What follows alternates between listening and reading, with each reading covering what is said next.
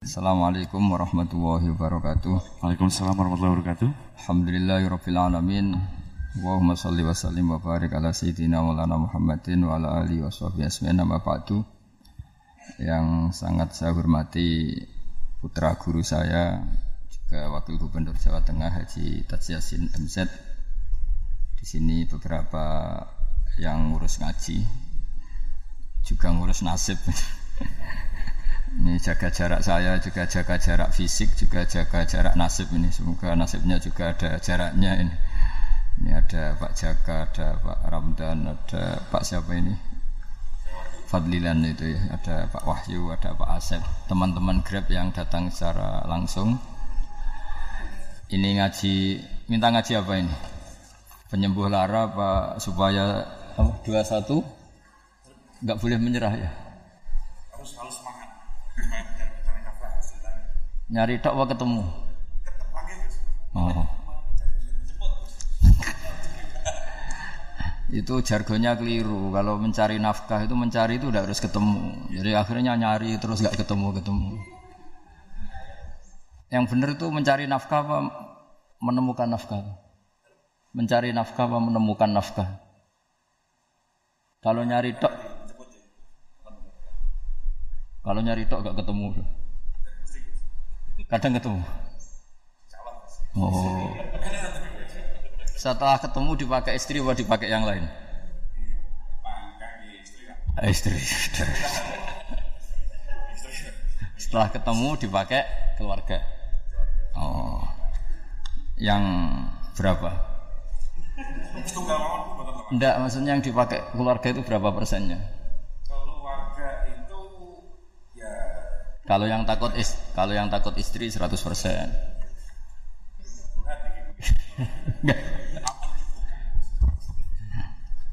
Enggak ini begini ya, saya eh, sebetulnya ada sisi baik yang mungkin bahkan kita kita yang kiai itu kalah sama tukang gojek itu sama apa grab itu atau apalah istilahnya grab karena dalam aturan fikih ya saya cerita fikih dulu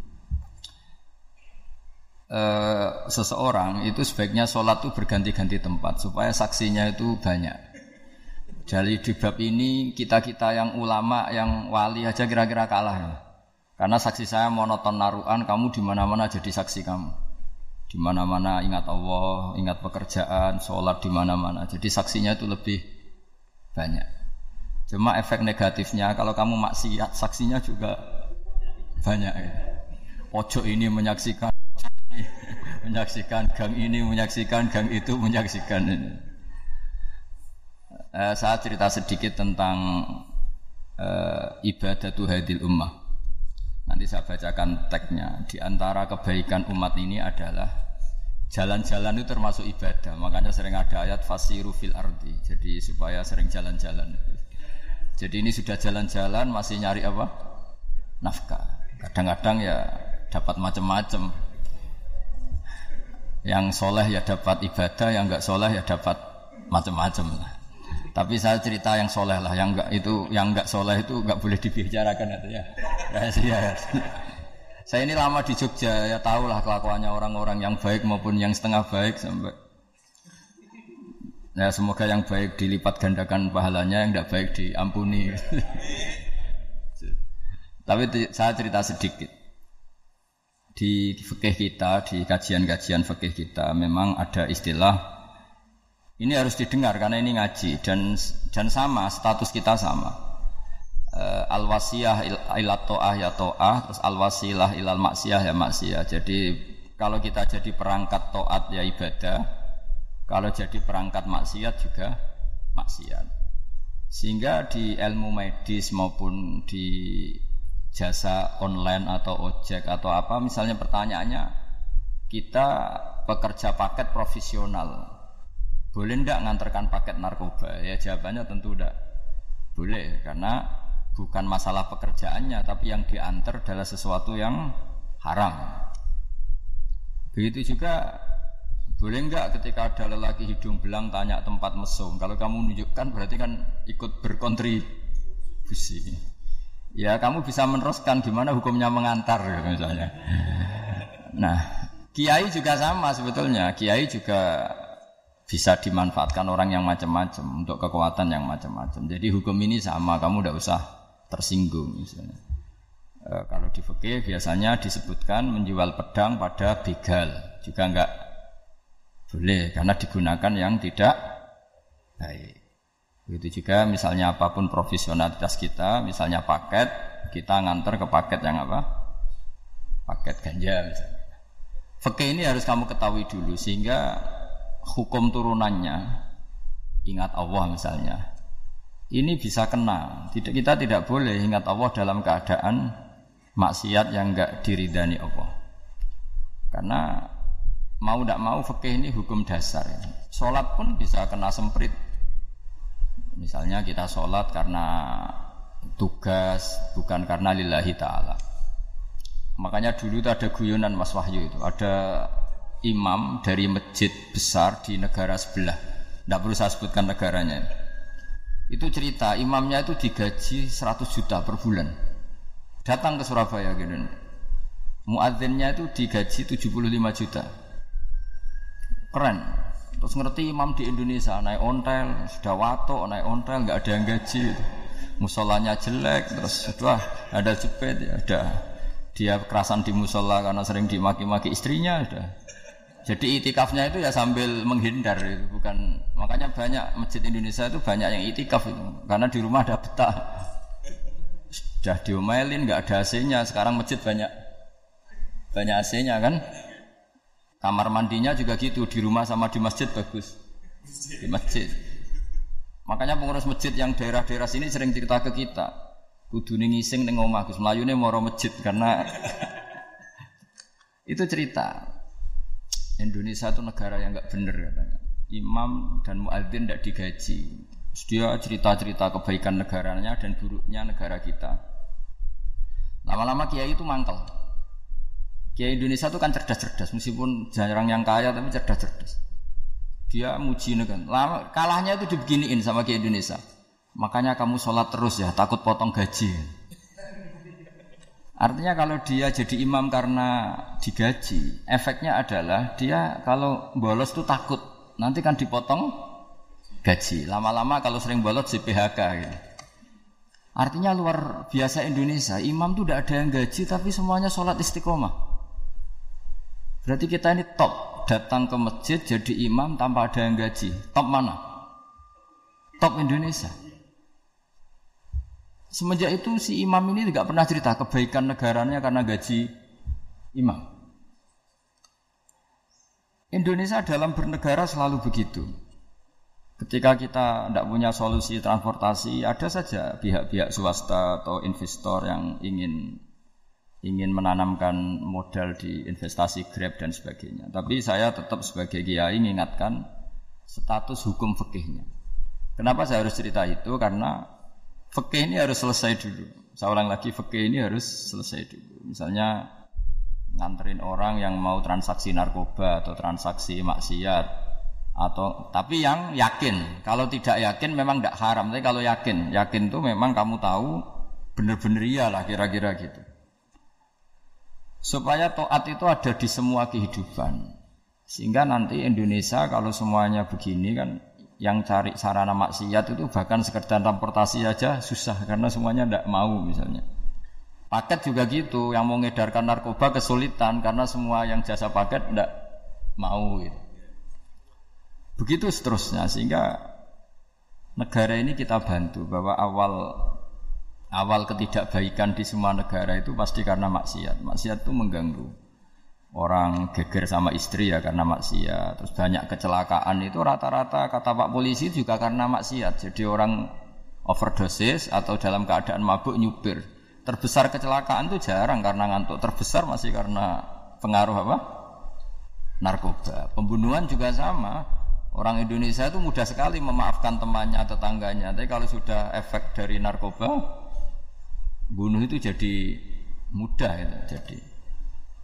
Nah, Anda juga harus fair, jangan tapi yang penting saya profesional nganter itu, nggak mau tahu dia latar. Meskipun kita tidak boleh neliti orang ya nggak boleh tajasus nggak boleh neliti. Tapi yang jelas kamu tahu, saya yang jelas kamu tahu ya harus dihindari karena memang di semua apa profesi pekerjaan tuh utamanya kata Rasulullah Shallallahu Alaihi Wasallam itu memperhatikan halal haramnya. Tapi saya ulang lagi tidak boleh sok suci, tidak boleh tajasus, tidak boleh neliti orang lain. Tapi kalau yang jelas-jelas untuk maksiat maka harus kita hindari. Termasuk masjid sekalipun. Dulu zaman Nabi itu ada masjid namanya Masjid Diror untuk memecah konsentrasi sahabat. Sahabat itu begitu mencintai Nabi, mencintai Rasulullah. Ada orang kafir pinter, orang munafik pinter. Ini Muhammad harus ditandingi. Cara nandingi Muhammad jangan pakai dangdutan, jangan pakai bar, tapi pakai masjid. Karena ini suasananya kesannya bagus. Dibikin masjid tandingan supaya orang tidak ke Muhammad semua, tapi ke masjid ini. Ini pikirannya orang munafik. Artinya jangan kira terus masjid bebas hukum ya enggak juga. Masjid juga bisa kena semprit karena ini mendirikannya untuk bikin apa? Tandingan untuk bikin masjid diror kalau istilahnya Quran masjid diror. Semua sarana kebaikan juga gitu. Yayasan yatim piatu juga kena hukum, pondok juga kena hukum, semuanya kena hukum. Ada orang ingin jadi kiai, padahal tidak pernah ngaji, terus bikin pondok.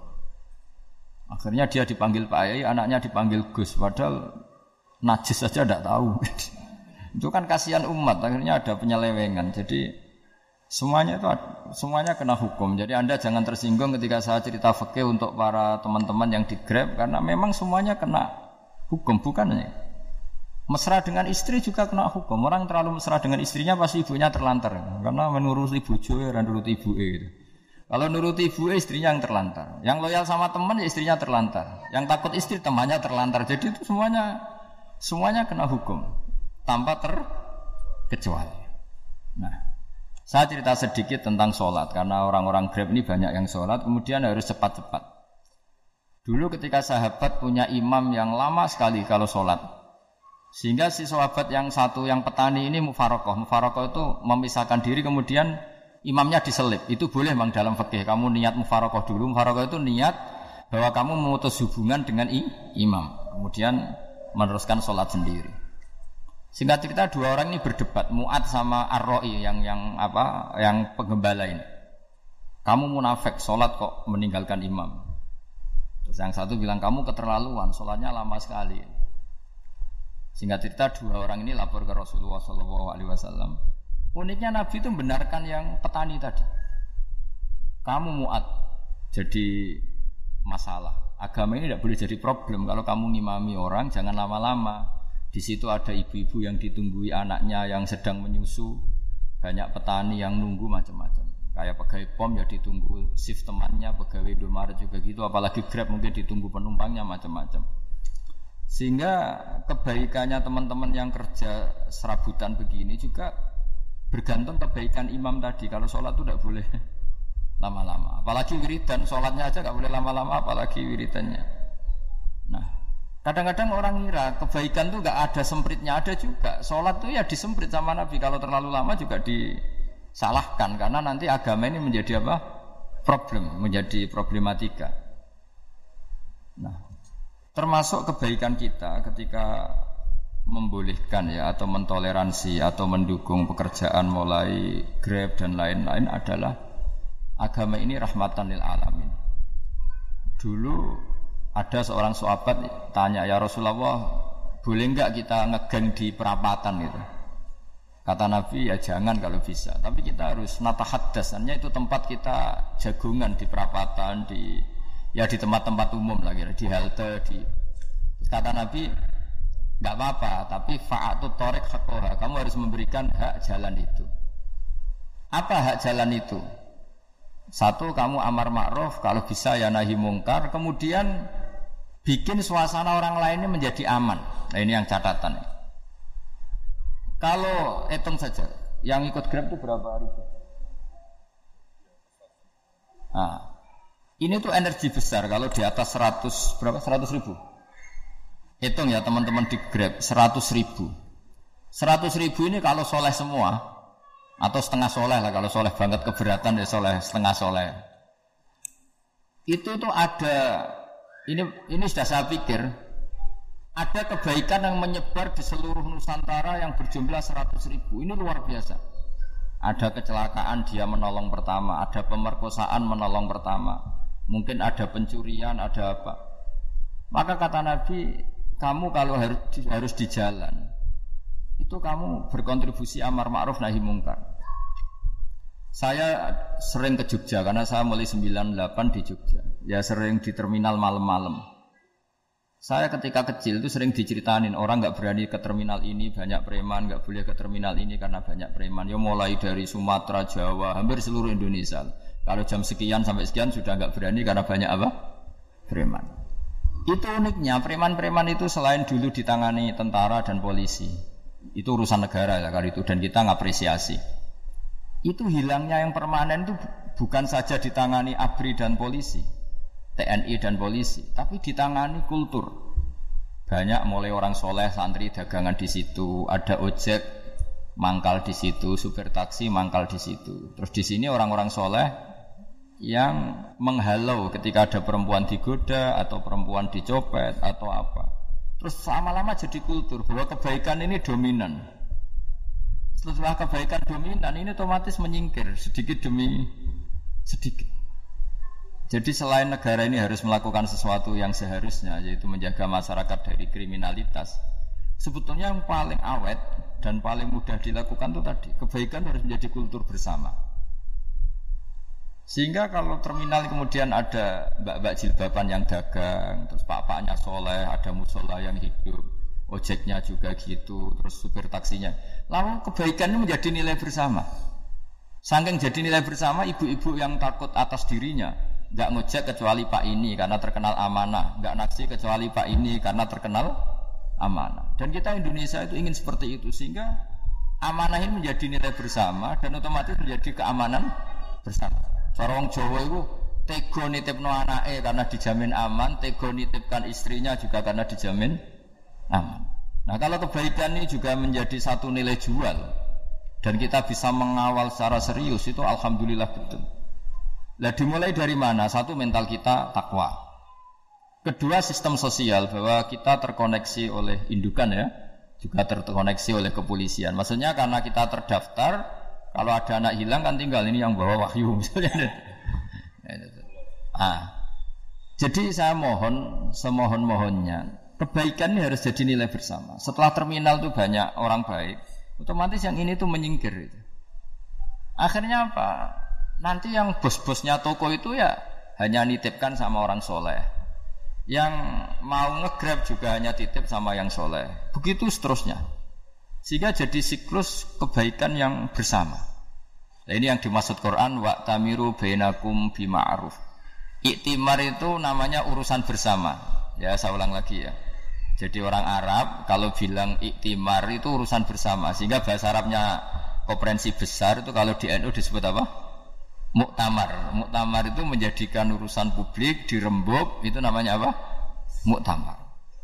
Nah, di antara kebaikan yang diinginkan Islam itu wa tamiru bainakum bima'ruf. Urusan kebaikan ini menjadi urusan apa? Bersama. Ya saya contoh itu kecil saya itu mesti dikandani sama orang-orang tua, jangan di terminal ini sampai jam ini. Jangan di perapatan ini ketika sudah jam begini. Tapi barokahnya orang soleh bertebaran di mana-mana itu. yang tukang grab ya di mana-mana, yang penjaga toko ya banyak yang soleh, yang ngojek, yang macam. Sehingga di terminal itu nyari tempat sholat ya gampang, cari tempat duduk ya gampang, nyari orang amanah ya gampang. Bahkan nama-nama yang nggak amanah ini nggak laku. Dan ini yang kita inginkan. Dan ketika nggak laku, akhirnya dia kalau ingin laku harus amanah. Atau ingin laku harus tobat.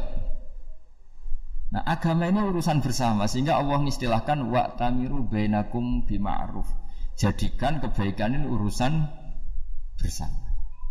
Sehingga karena ini urusan bersama, ketika kita jadi kiai juga harus kalau misalnya tadi ada Gojek kok makmum atau Grab kok makmum atau supir bis kok makmum, kiainya harus cepat sholatnya. Jangan baca surat Baqarah. Nanti domel-domelin apa penumpangnya. Begitu juga ibu-ibu menyempatkan jamaah waktunya tidak lama di rumah sudah ditunggu anaknya yang masih menyusu. Makanya Nabi ngendikan idza amma ahadukum as-sholata falyukhaffif. Kalau kamu jadi imam, sholatnya harus relatif cepat. Fa inna fihim ad-dhaif badal hajat di antara makmum itu yang, yang banyak punya urusan. Selain ada yang lemah, ada yang punya banyak urusan. Nah, terus ketiga masalah kekayaan hati. Kekayaan hati ini penting sekali karena rata-rata teman di Grab itu kan miskin lah. Tapi jangan miskin sampai miskin hati gitu. Bahwa kamu nyari nafkah itu sudah ibadah, berkelana di bumi Allah juga ibadah, menyaksikan macam-macamnya orang itu juga ibadah. Bahkan menambah khazanah ilmu. Di antara warisan ilmu yang kita dapatkan dari Rasulullah SAW, misalnya kamu jalan-jalan, punya kaki dua, punya tangan dua, Gara-gara jalan-jalan sering ngerti orang yang buntung. Alhamdulillah meskipun saya hanya grab masih punya kaki tuh terus ketemu orang buta ya gitu. Alhamdulillah ladzi afani mimma talaka Alhamdulillah saya terselamatkan dari seperti itu sehingga melihat orang maksiat juga gitu. Saya meskipun gini terselamatkan dari jari tempat maksiat dari sehingga hidup itu tidak tidak nelongso gitu. Ada nilai lebih yang kita punyai. Jadi di antara kebaikan Islam adalah orang disuruh ingat sisi nikmat. Nah, kalau nikmat itu sudah ada ada semua, kata Imam Ghazali, nikmat hidup. Kata Imam Ghazali, jika nggak ada kenikmatan yang anda punyai, kamu datang ke kuburan, disuruh datang ke kuburan, dan kamu bilang begini, kenikmatan kembali ke dunia adalah kenikmatan yang diinginkan mulai yang mati zaman Nabi Adam sampai kiamat. Jadi kalau Fir'aun yang pernah jadi raja, Namrud, semuanya. Bahkan orang-orang soleh sekalipun, kalau kamu tanya keinginan terbaiknya apa? Ingin kembali hidup untuk membenahi kesalahannya zaman hidup. Artinya apa? Kehidupan yang kita miliki sekarang adalah kenikmatan yang dirindukan mulai yang mati zaman Nabi Adam sampai kiamat. Maknanya apa? Kita punya kenikmatan yang luar biasa karena kenikmatan yang dirindukan oleh orang yang sudah mati mulai dulu sampai sekarang. Apa pun masalah hidup Anda ini punya kenikmatan yang nggak tertandingi, yaitu namanya hidup. Barokahnya hidup itu kita bisa tobat. Setidaknya ingin tobat. Kalau nggak bisa tobat, ingin tobat. Makanya di Indonesia itu banyak nyuwun sewu banyak maling yang anaknya itu soleh karena kalau ngandani anaknya tetap gini, wes le bapak tok sing lakoni ku ojo. bapak tok yang alami ini kamu jangan. Banyak di Indonesia orang nggak bisa baca Quran, anaknya hafid. Karena setiap bodoh itu tidak diwariskan. Wes le bapak tok sing bodoh ku ojo. Bodoh. Mungkin teman-teman di juga gitu, bapak tok cung sing nasi pengen itu ojo. Jadi kebaikan begini itu akan terus menerus diwariskan. Sehingga banyak orang nggak tamat SD anaknya dosen nggak tamat SMP anaknya dekan. Karena setiap dari kita itu cita-cita kebaika, kebaikannya menurun ke anak cucunya keburukannya berhenti di dia. Cara orang Jawa itu bapak tok sing lakoni nah di sini saya jelaskan tentang kekayaan rohani. Jadi saya mohon ketika anda jalan-jalan ngantar penumpang itu harus sering muji Allah Subhanahu wa taala.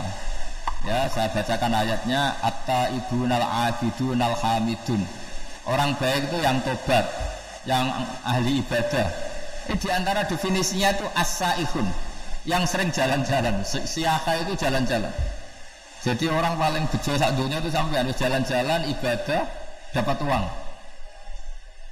Tapi syaratnya ibadah. Sekali udah ibadah dapatnya masalah kan?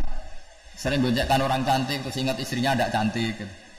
Sering gonjekkan orang yang sopan, yang santun terus ingat andekan ini istri saya di rumah rewel. Gitu. Jadi kalau kamu tidak taat itu adanya penyesalan. Di lampu merah ada orang naik Ferrari, naik Alphard, sementara kamu di rumah hanya mobil butut, kadang malah tidak punya mobil. Jadi kekayaan rohani itu dimulai dari mana? Dimulai dari toat. Cara berpikir itu toat, bukan maksiat. Sekali Anda cara berpikir maksiat, maka adanya hanya penyesalan. Semakin pengalaman di luar, semakin penyesalan. Karena di luar sana banyak orang yang dapat nikmat yang lebih dari Anda. Tapi sekali Anda toat, kamu akan mensyukuri apa yang Anda milih, miliki dan tidak pernah ingin sama yang dimiliki orang lain. Sehingga orang-orang yang sering pergi itu sama Allah dipuji.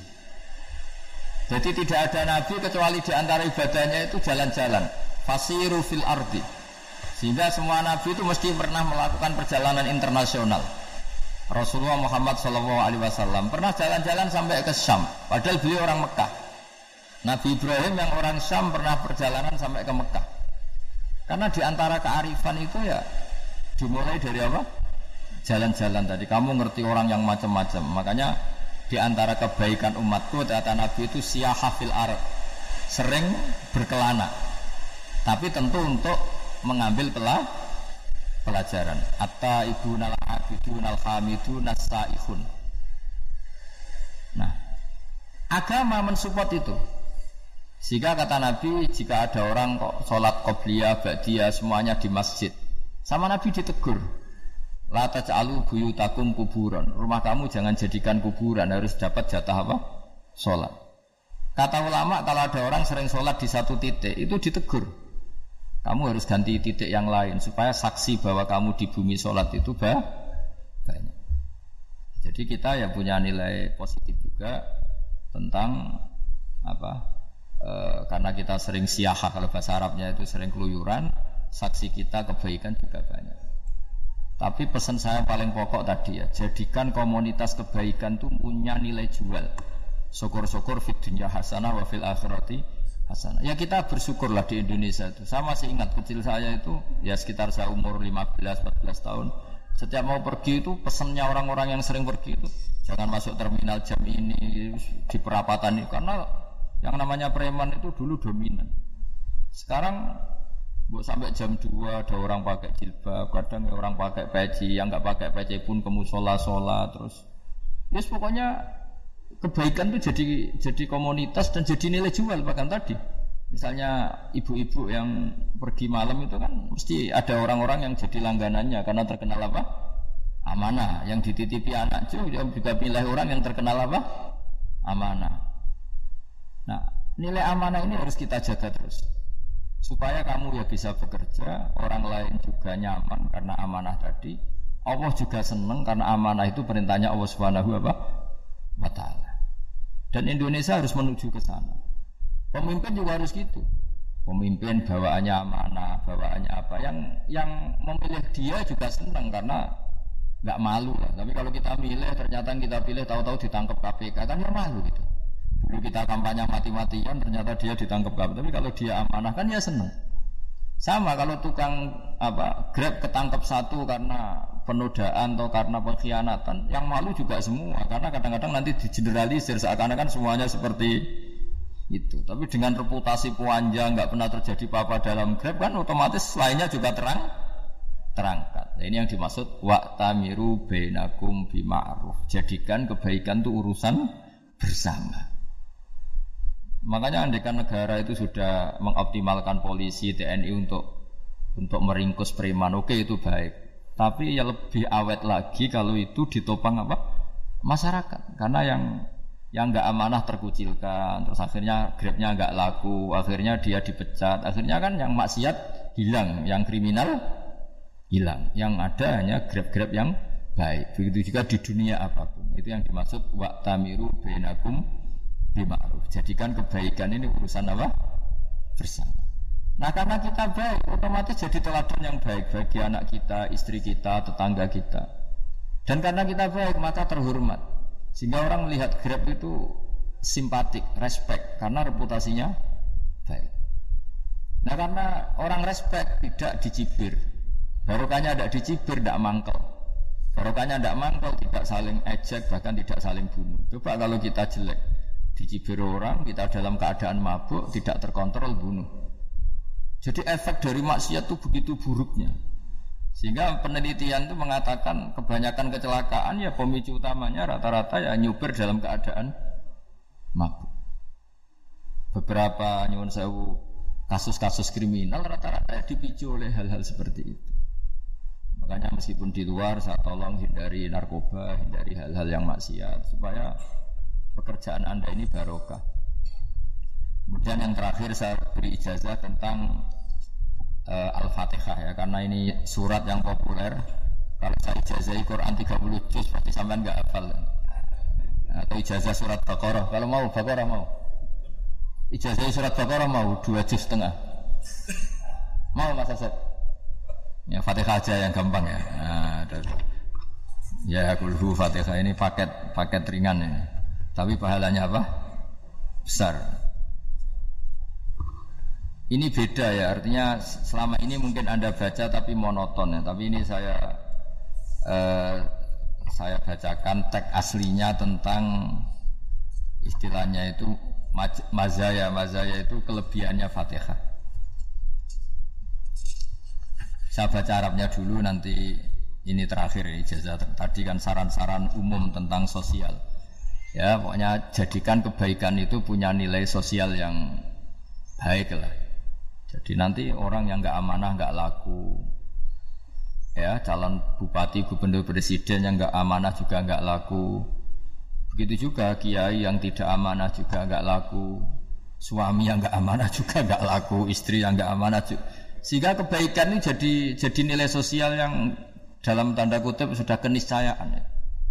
yang diinginkan Allah itu seperti itu.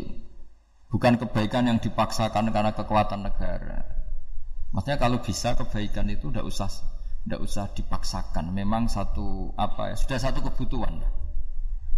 Tak cerita-cerita di negara maju itu. Bahkan apa pun jatuh itu nggak ada yang ngambil apa itu. Makanya gambarannya Mekah Medina kan gitu kan. Barang jatuh nggak ada yang berani apa ngambil itu. Saking sudah jadi sistem.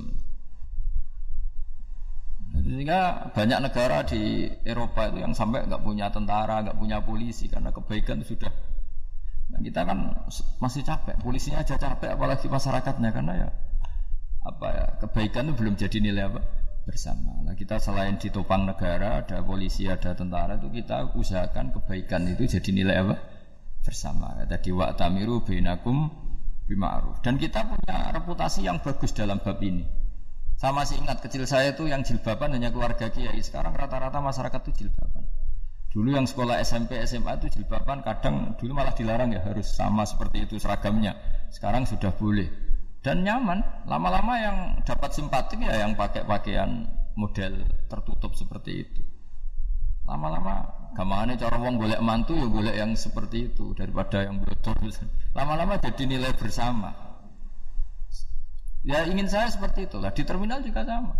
Orang mau makan cari warung yang kelihatan ayat kursinya, pakai jilbab atau paling enggak dia nggak mungkin lah nyuguhkan yang tiren atau yang haram. Akan ada garansi sosial. Ada apa? Ada garansi apa? Sosial dengan penampilan yang soleh itu kan. Masa iya nyuguhkan oplosan babi gitu misalnya. Gitu. Jadi nilai sosial itu harus ya tadi harus benar-benar jadi nilai. Sehingga negara biar gak capek-capek. Polisi juga gak capek kan karena tugasnya seorang Jawa mau ngawat-ngawati tok tapi sudah tidak perlu tegang karena kebaikan sudah jadi nilai apa bersama. Ingat-ingat ya ayatnya tadi wa tamiru bainakum bimaru. Jadi kebaikan harus jadi nilai bersama. Ikimar itu menjadi urusan bersama. Makanya kalau kita rapat besar disebut apa muktamar. Muktamar itu urusan bersama. Ya tadi imamnya sholat juga menopang gojek karena nggak lama-lama nopang grab, nopang kernet, nopang penjaga Indomaret, penjaga bensin, pom bensin. Nah dia hanya punya waktu lima menit terus imamnya baca bakoran. Iya imamnya mursid, mungkin dia tambah lama tambah dapat aplaus dari muhibinnya, tapi makmumnya dia tambah lama tambah dapat penghormatan dari pecintanya, tapi kitanya wah khusyuk wali kan? Dia dapat status naik. Lah kita yang sudah tidak ikut jadi wali diganggu apa? Pekerjaannya kalau ada imam seperti itu sampai mufarokoh saja. Niat ya Allah sampai sini saja saya makmum orang itu. Silakan orang itu punya urusan sendiri dengan jenengan ya sudah atau salib saja apa? Ya, itu boleh kalau dalam fikih namanya apa? Mufarokoh. Mufarokoh itu niat. Tapi kamu jangan langsung selonong mufarokoh niat dulu. Pamit sama Allah bahwa sekarang mau mufarokoh tapi ya jadi sholat yang aneh kan, imamnya masih ruko, kamu terus sujud, terus apa-apa selesai ya. Mungkin dalam pandangan itu orang lain ini maksudnya makmum gimana ini kok begini. Tapi sudahlah Allah maha tahu. Insya Allah dimaklumi.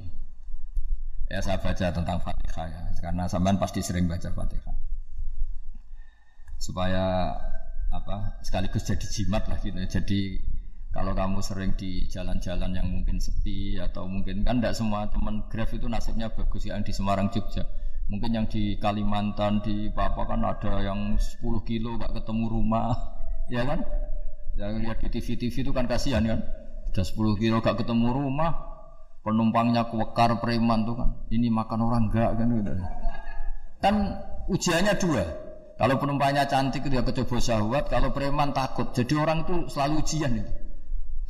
Sing sedengan itu kan jarang orang Jadi jadi kalau penumpangnya perempuan cantik ujiannya itu syahwat, kalau preman ujiannya ketakutan. Kalau orang yang lemah bawa uang ujiannya kamu ingin garong. Jadi hidup itu memang semuanya ujian. Liyabuakum ayukum asanu amala. Makanya saya sering ditanya oleh teman-teman, Gus, nah ujiannya kenal wong itu elek biasa sama, kenal wong ayu ujiannya syahwat, kenal wong elek ujiannya ngenyek itu sama-sama dosa.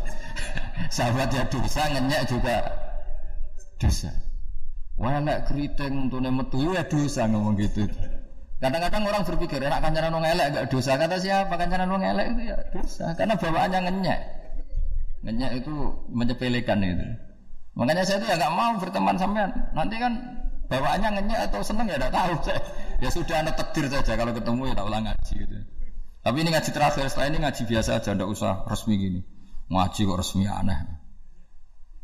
Pokoknya nanti suatu saat kalau pandemi sudah berlalu, saya akan ngaji rebona. Lalu ini ngaji ngaji. Ini ngaji yang kurang bagus karena ngatur kiai kurang berkah ini. Nanti tapi ya lumayan lah masih mau ngaji. Ngaji kok tanggal ini jam ini sekarang suatu saat kamu tak panggil, Mas Wahyu datang ke sini jam ini, tidak mesti bisa. Mungkin pas ada acara apa, maaf ke sini pas ngecek, pas apa. Jadi ya sudah tapi tak maafkan, nggak apa-apa. Takdir, apa? Tak bacakan, supaya sampai tahu keramatnya Bismillah. Nah sebelum saya bacakan Bismillah Fatihah, tak beritahu tentang ilmu tafsirnya, karena ini penting sekali. Fatihah itu dawuhnya Allah, tentu itu dawuhnya Allah. Saya ulang lagi, itu kalam Allah tapi yang sudah diberikan kesampaian ke kita semua. Sehingga seakan-akan itu menjadi dawuhnya kita ke Allah. Jangan salah loh ya. Fatihah itu dawuh Allah tapi sudah diberikan ke kita. Sehingga posisi kita itu yang punya itu. Nah kenapa ini perlu dijelaskan? Karena nanti ada kalimat iya karena budu Wa iya karena stain. Kalau itu masih kalam Allah, berarti Allah ngomong ke kamu, ngendikan ke kamu, kepadamu aku menyembah. Masa Allah menyembah kamu? Nah, sehingga ilmu tafsir itu menyelesaikan itu dulu ya. Saya ulang lagi ya, sebelum sampean sering baca Fatihah, aku yakin ya sering baca. Tapi barokahnya tidak paham itu tidak pernah janggal. Enggak paham itu ya penting supaya tidak iskal, tidak janggal. Sebetulnya di kalimat itu ada yang janggal. Kalau Fatihah itu kalimatnya Allah atau kalam Allah, bagaimana dengan kata-kata iya karena budu? Masa Allah ngendikan ke kita, kepadamu kami menyembah. Masa Allah menyembah kita? Maka penyelesaiannya secara ilmu tafsir gimana? Semua ulama mengatakan bukan satu dua, semuanya mengatakan di Fatihah itu semuanya diberi kawalan kalimat ulang lagi ya, di Fatihah itu semuanya diberi awalan kalimat kulu, katakan wahai hambaku begini. Ya, katakan wahai hambaku begini. Nah, begini ini pelajaran dari Allah yang sudah diberikan ke kita. Terus kita mengatakan Bismillahirrahmanirrahim, Alhamdulillahirabbil. Termasuk kita mengatakan iya karena abudu wa iya karena.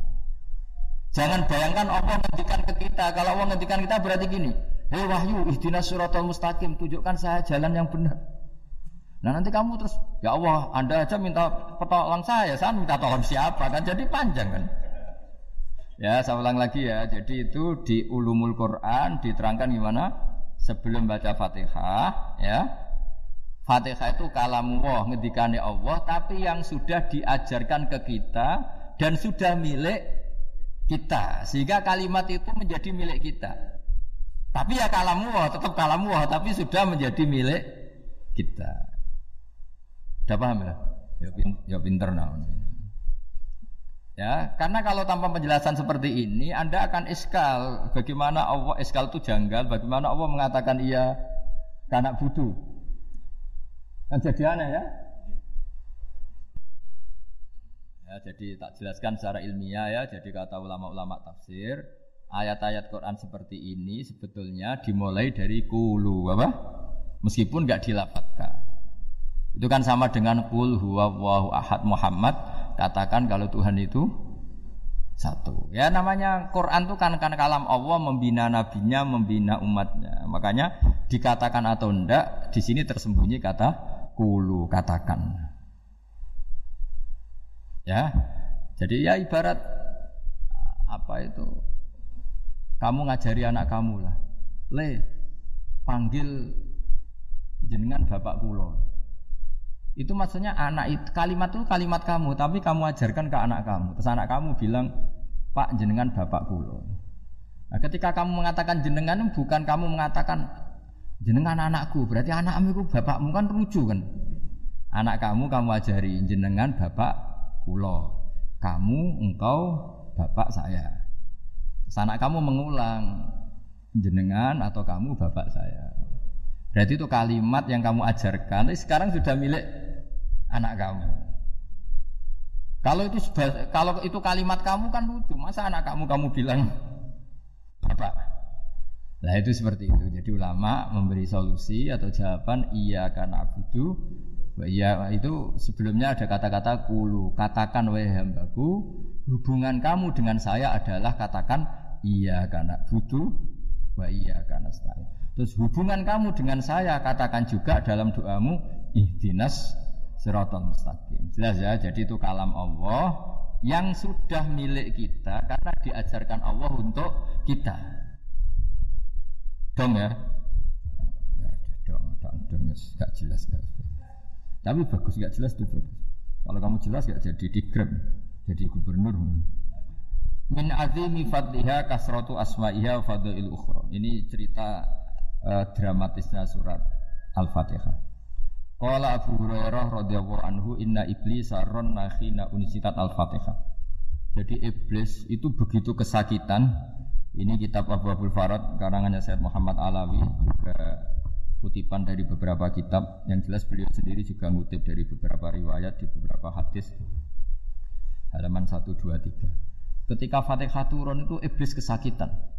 Kayak orang sakit gigi lagi tersiksa tersiksa sisanya karena turunnya surat apa? Al-Fatihah. Artinya kalau Anda baca Fatihah dijiwai, maka Anda melemahkan setan, melemahkan iblis. Wa qala Mujahid, khina unzilat Fatihatul Kitab ronna Fastama indahu asyayatin. Jadi ketika Fatihah itu turun, iblis itu terkapar lah kira-kira. Sampai dijenguk banyak setan. Jadi mana di ICU lah kira-kira gitu kalau sekarang itu. Entah Covid entah enggak enggak tahu. Pokoknya di ICU sampai dijenguk banyak setan. Enggak tahu bahwa apa apa enggak, enggak tahu. Pokoknya dijenguk banyak setan. Nah, nyangoni karena ini apa? Ketuanya apa? Pingsan, sakit. Jadi iblis itu sakit sampai dijenguk anak buahnya setan-setan. Ya, semoga kalian semua tidak kenal setan. Kalau kenal berarti teman, apa? Wa qalu misla dzalik. Wa qala lahum laisa mimma taquluna syai'un walakin unzal unzilat suratun laisa ajru qailiha illa an harrama alaihi nar jahannam. Saya ini bukan sakit fisik kata iblis. Kamu tidak usah jenguk saya datangkan dokter terbaik tidak usah. Saya ini tidak sakit fisik. Saya ini sakit karena ada surat yang diturunkan yang pahala yang melafatkan surat itu itu pasti selamat dari neraka. Padahal misi terbesar saya ini supaya manusia masuk neraka. Sekarang punya tamengnya. Wah pusing kan? Ya seperti orang lah goda sampeyan ternyata sampean setia itu kan pusing. Nah ternyata tidak setia itu yang akhirnya ribet kan itu.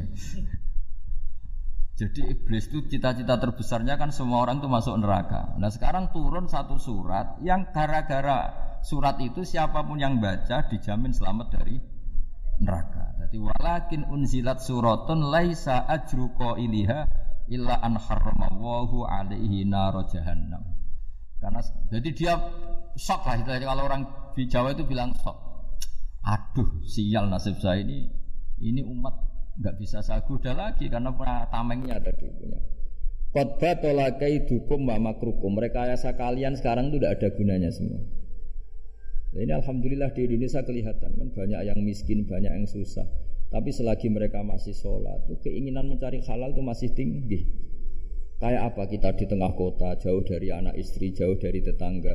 Biasanya kalau orang jauh dari anak istri tetangga kan sakar PDW. Tapi yang soleh masih banyak, sudah jauh dari keluarga tetap lurus. Loh, kalau yang dekat lurus kan wajar konangan wong akeh. Kan. Ini sudah jauh masih lurus. Nah ini nggak lepas dari barokahnya surat apa? Surat Fatihah tadi. Jadi karena ada surat yang menjamin pelafalnya atau qailiha terbebas dari api neraka. Wa qalat asyayatinul lahu is ayusyai'in ta'muruna ya maulana. Faqala lahum idhabu wajtahidu hatta tukhfilu qulubahum hatta la yaqulu hadhihi surah. Lalu kita gimana? Jari para setan begitu. Lalu kita gimana? Terus kata iblis, sudah bikin mereka lupa sehingga tidak baca lagi. Selagi masih baca kita pasti keok. Jadi kalau zaman sudah jarang baca Fatihah itu berarti sudah bagian dari kemenangan apa? Iblis. Jadi kalau zaman sudah jarang baca Fatihah itu berarti bagian dari kekalahan Anda, kemenangan Iblis. Masih sering baca? Berapa kali? Terus apa lagi?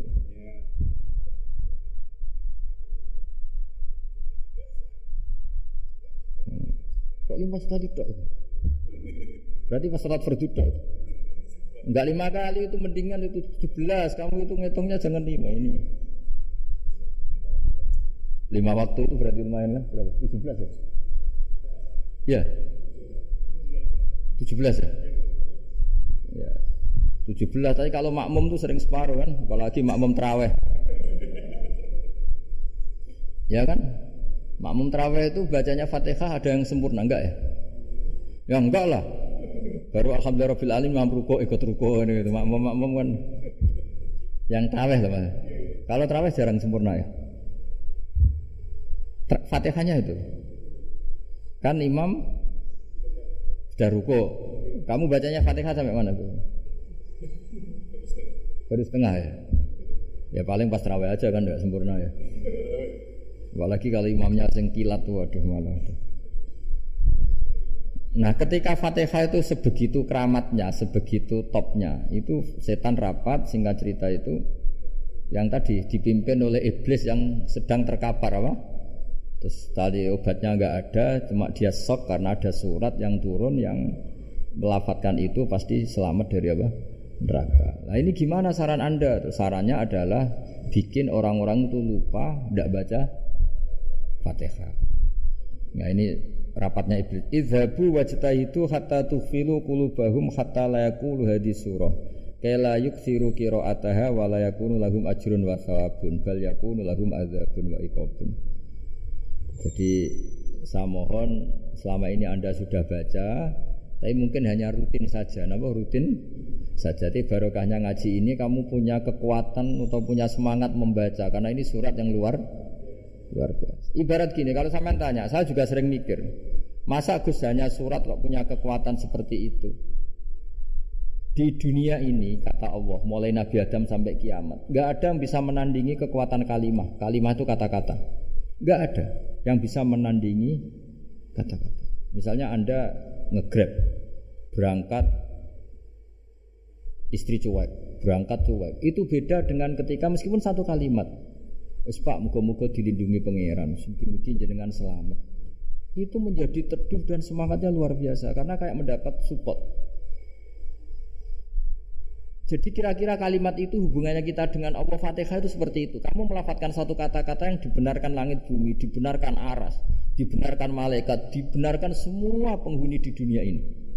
Sehingga itu efeknya luar itu seperti gini ya, kamu cerai sama istri, terus nikah lagi katut babon. 10 tahun anak kamu dididik ibunya benci kamu dan memang anda layak dibenci. Dididik dan sampai nggak pernah manggil kamu pak.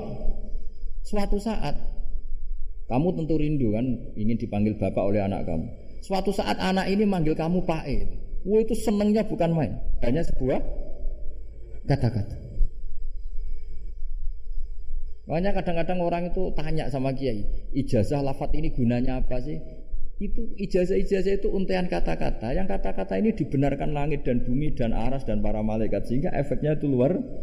Nah ibarat seperti itulah. Kamu melafatkan fatihah itu melafatkan kata-kata yang dibenarkan Allah dan Rasul dan semua malaikat, semua penghuni langit. Maka ini efeknya pasti luar.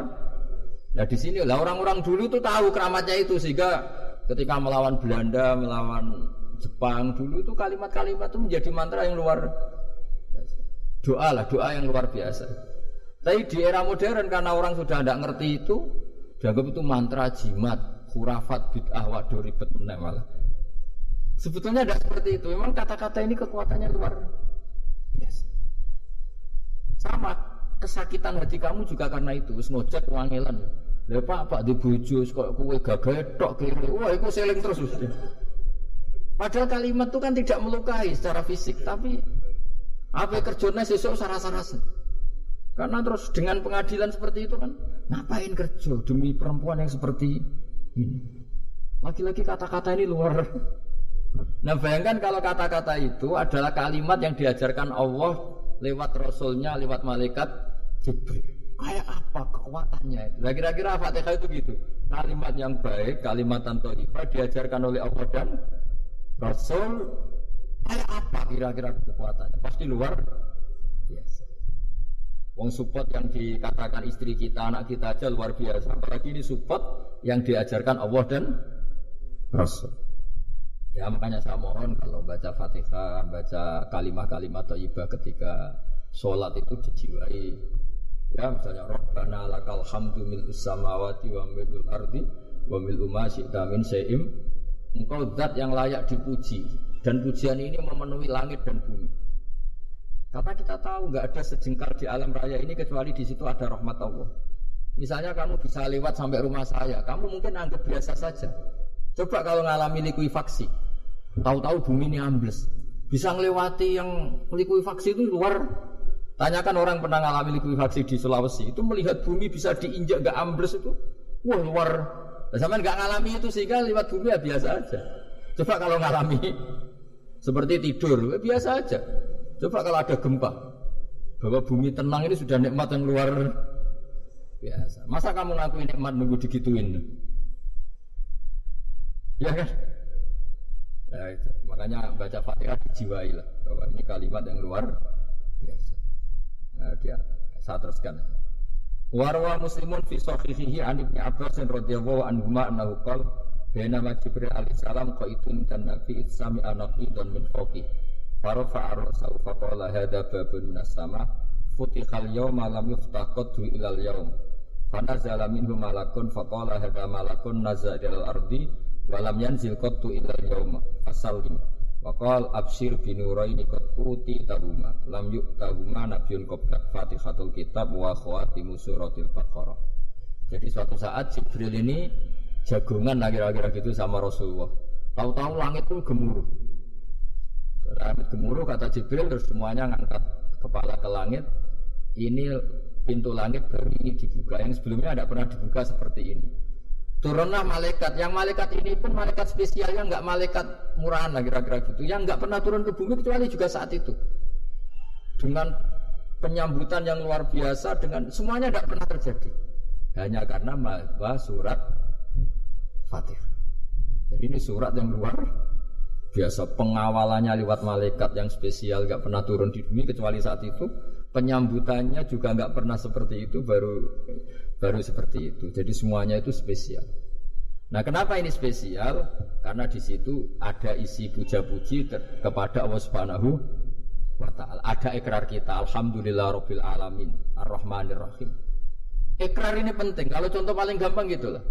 Kamu punya istri selama ini cerewet terus suatu saat ngomong, "Pak, tak angen-angen rono wong lanang koyo sampeyan." Wah, itu langsung tidak ada lelaki sebaik engkau. Itu sama senangnya masya Allah. Karena ada ekor dari seorang istri ke kamu.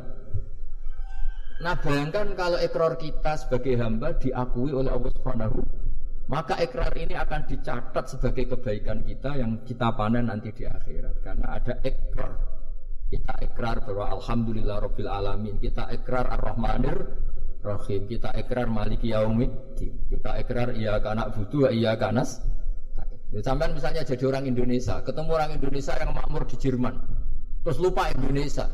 Kamu orang Indonesia, enggak ada orang Indonesia. Mangkel gak kira-kira? Mangkel. Karena salah ikrar kan gitu.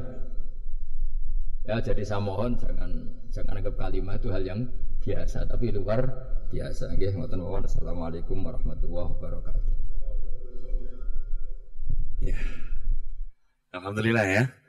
Dan eh, ini Gus, ada yang banyak yang nanya nih ceritanya.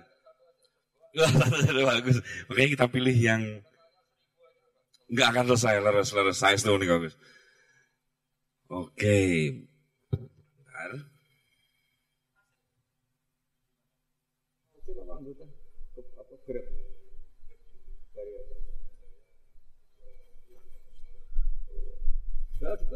Cih, oke. Menikah wonten pertanyaan Gus saking uh, Pak Muhammad Arwani. Pertanyaannya adalah bagaimana cara untuk meningkatkan iman dan takwa kita kepada Allah Subhanahu wa taala jika di situ kita sangat sulit untuk meninggalkan maksiat. Sudah berusaha taubat akan tetapi tetap maksiat lagi. Pertanyaannya gitu. Bagaimana solusi agar selalu bisa terhindar dari maksiat? Menikah. Apa jawab? Jangan maksiat. Udah, fokus ibadah jangan maksiat. Itu sih kalau saya. Tapi mau gue maksud saya. Gus, Gus. Eh, jadi itu pertanyaan pertama dan terakhir karena waktunya juga saya tidak banyak.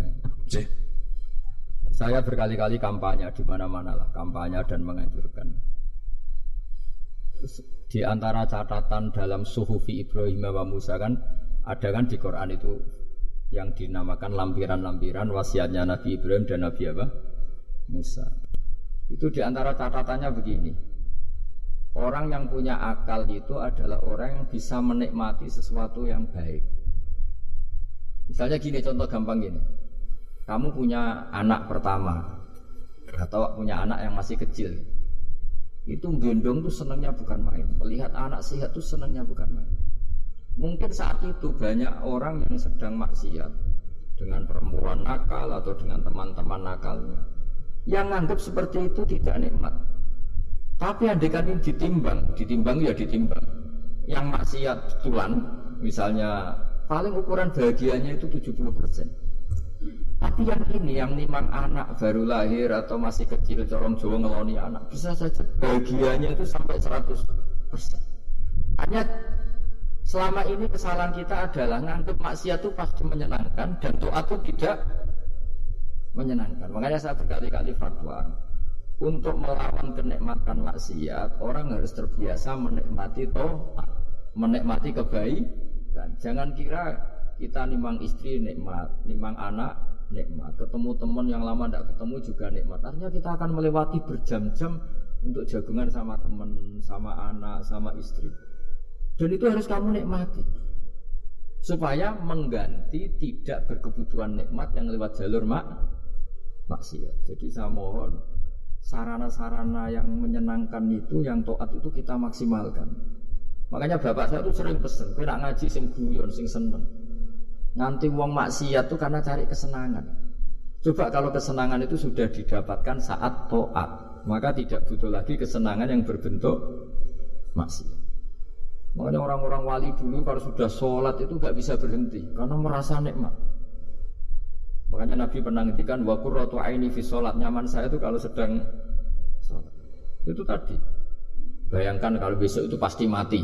Makanya latihannya harus gitu. Bayangkan besok itu pasti mati. Berarti itu hari terakhir kamu.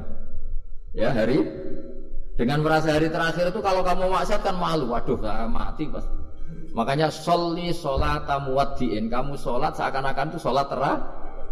Dan bayangkan akhirat itu wa'mal li akhiratika ka'annaka tamutuhu dan bayangkan akhirat itu besok kamu mati. Sehingga ketemu istri ya seneng karena ini pertemuan terakhir. Ketemu anak ya seneng ini pertemuan terakhir. Sholat juga tenanan karena ini sholat terakhir. Sehingga kalau mau maksiat tuh takut jangan-jangan ini kehidupan saya terakhir kok tak pakai seperti ini. Nah, jadi di antara resepnya itu apa tadi? Nganggep Ya ibadah itu menyenangkan. Gitu. Pinter.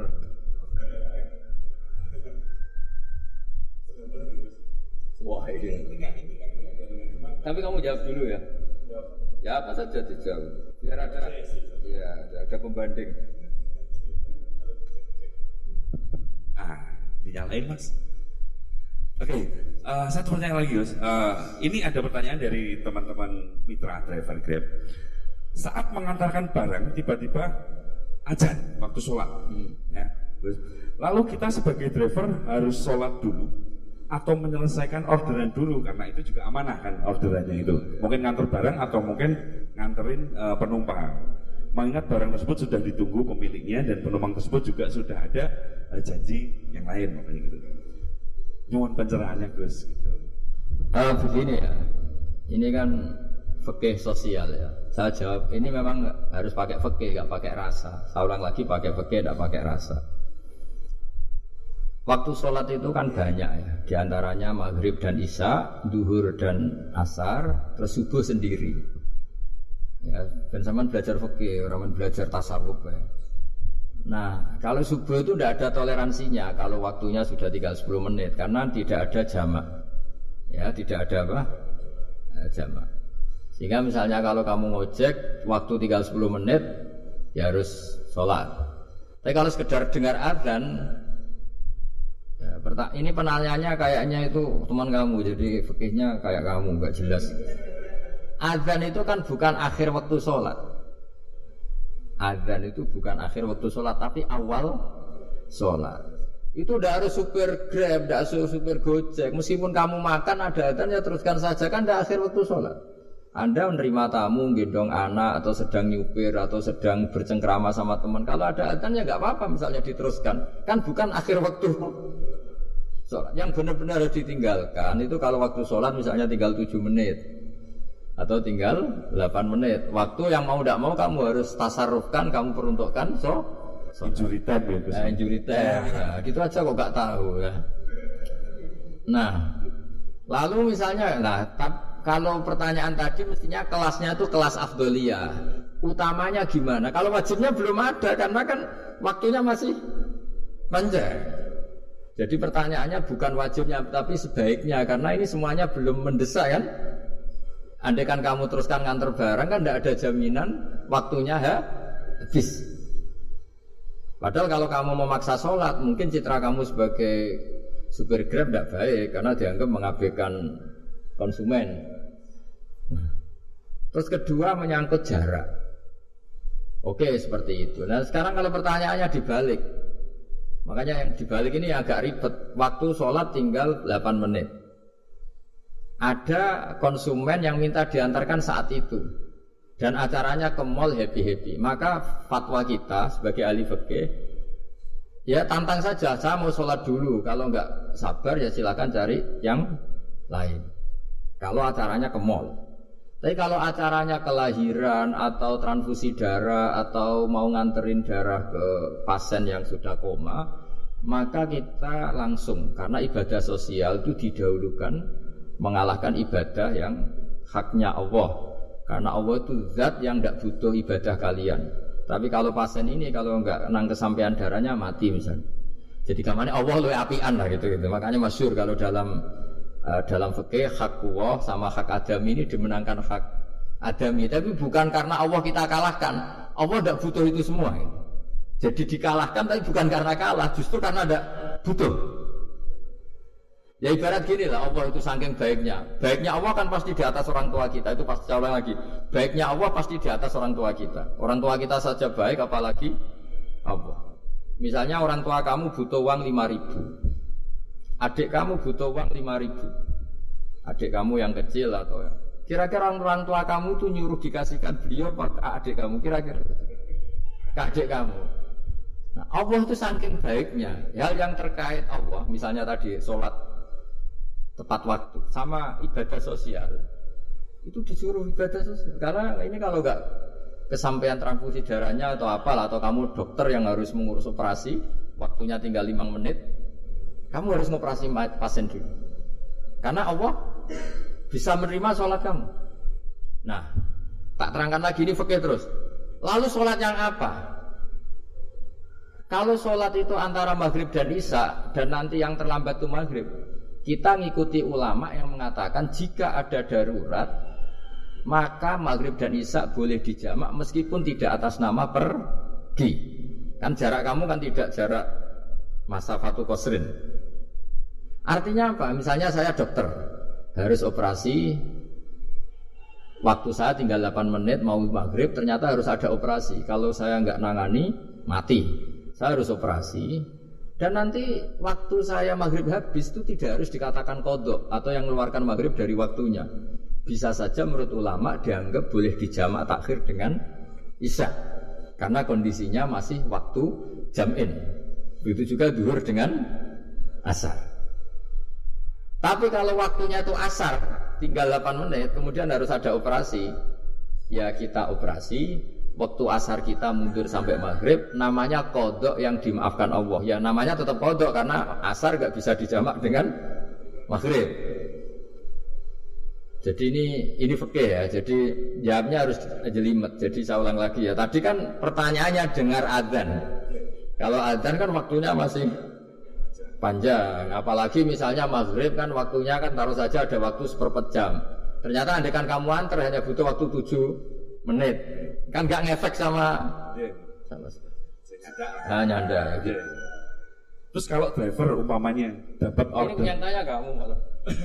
mewakili dalam kalau ada driver dapat orderan food nganterin makanan tapi makanannya non halal itu fakir pun pripun Nah, makanya itu tadi ya. gitu. Kamu tahu betul kalau itu non halal? kalau itu sudah tahu pasti non halal Nah, iya tadi. daging tyrannosaurus nonton mungkin Ya makanya tadi itu itu memang PR kita di semua profesi. Saya ulang lagi itu PR kita di semua apa? profesi. Jadi ya itu makanya pentingnya istighfar itu di situ tuh sudah sudah kita sebagai ulama menghalalkan tidak mungkin, mengharamkan kamu juga demo. Ini pekerjaan Gus. Tapi yang jelas itu tidak bisa dihindari. Ya sama lah seperti orang di bus itu. Kadang-kadang kan didoain, semoga semua penumpang hasil ke tempat masing-masing dan kalau ada copet berarti kan doain copet juga hasil tujuannya. Jadi di semua profesi itu resikonya makanya tadi saya bicara tentang fikih.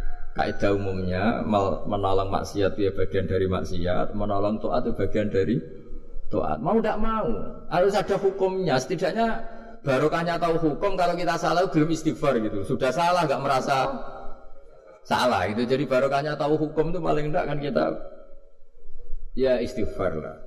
Kan ya tadi seperti paket misalnya kan ada saja orang paket yang jelas-jelas barangnya itu haram. Tapi atas nama profesionalitas kan mungkin tetap dikirimkan. Tapi barokahnya ngerti hukum dia istighfar. Nah, tapi karena kalau kita menyarankan sudah ada usah pekerjaan yang lain banyak nanti awal kan rai-rai potongan tawakal dikandani ngono kan ya repot tuh. Nah kalau kita kiai guys gak apa-apa terus pangeran suge. Menurut sampean harusnya terus nuntut ke saya karena fatwa jenengan saya sekarang miskin ini gimana pertanggung jawabannya ya ribet kan. Tapi saya ulang lagi itu seninya ngelola kehidupan semuanya seperti itu. Jadi makanya kita nggak pernah berhenti berdoa Robbana zolamna anfusana karena dalam sisi semua hidup kita pasti ada unsur nggak benernya gitu. Ya saya ulang lagi ya, pokoknya kaidah umumnya itu menolong toat itu ya ikut bagian dari toat, menolong maksiat ya bagian dari maksiat. Tapi ya tadi ya kita harus istighfar kan cuma tadi yang yang jelas-jelas maksiat dan kita tidak tajasus. Saya ulang lagi tidak tajasus itu neliti wong nanti jelimet. Misalnya ada perempuan mau ngojek ke sini ya diantar saja. Jangan tanya detail. Itu apanya mbak? Hubungannya dengan kamu apanya? Wah ya ribet kan jadi kepo. jadi kepo ya tidak perlu gitu. Artinya sudah umumnya orang saja sudah. Nah, lama-lama juga gitu kalau ada bapak-bapak main itu ke siapa pak? Tahu tujuannya laki apa perempuan pak? sudah nikah mana pak? Sudah nikah mana? Saya sudah nikah gitu. Geng geng geng geng.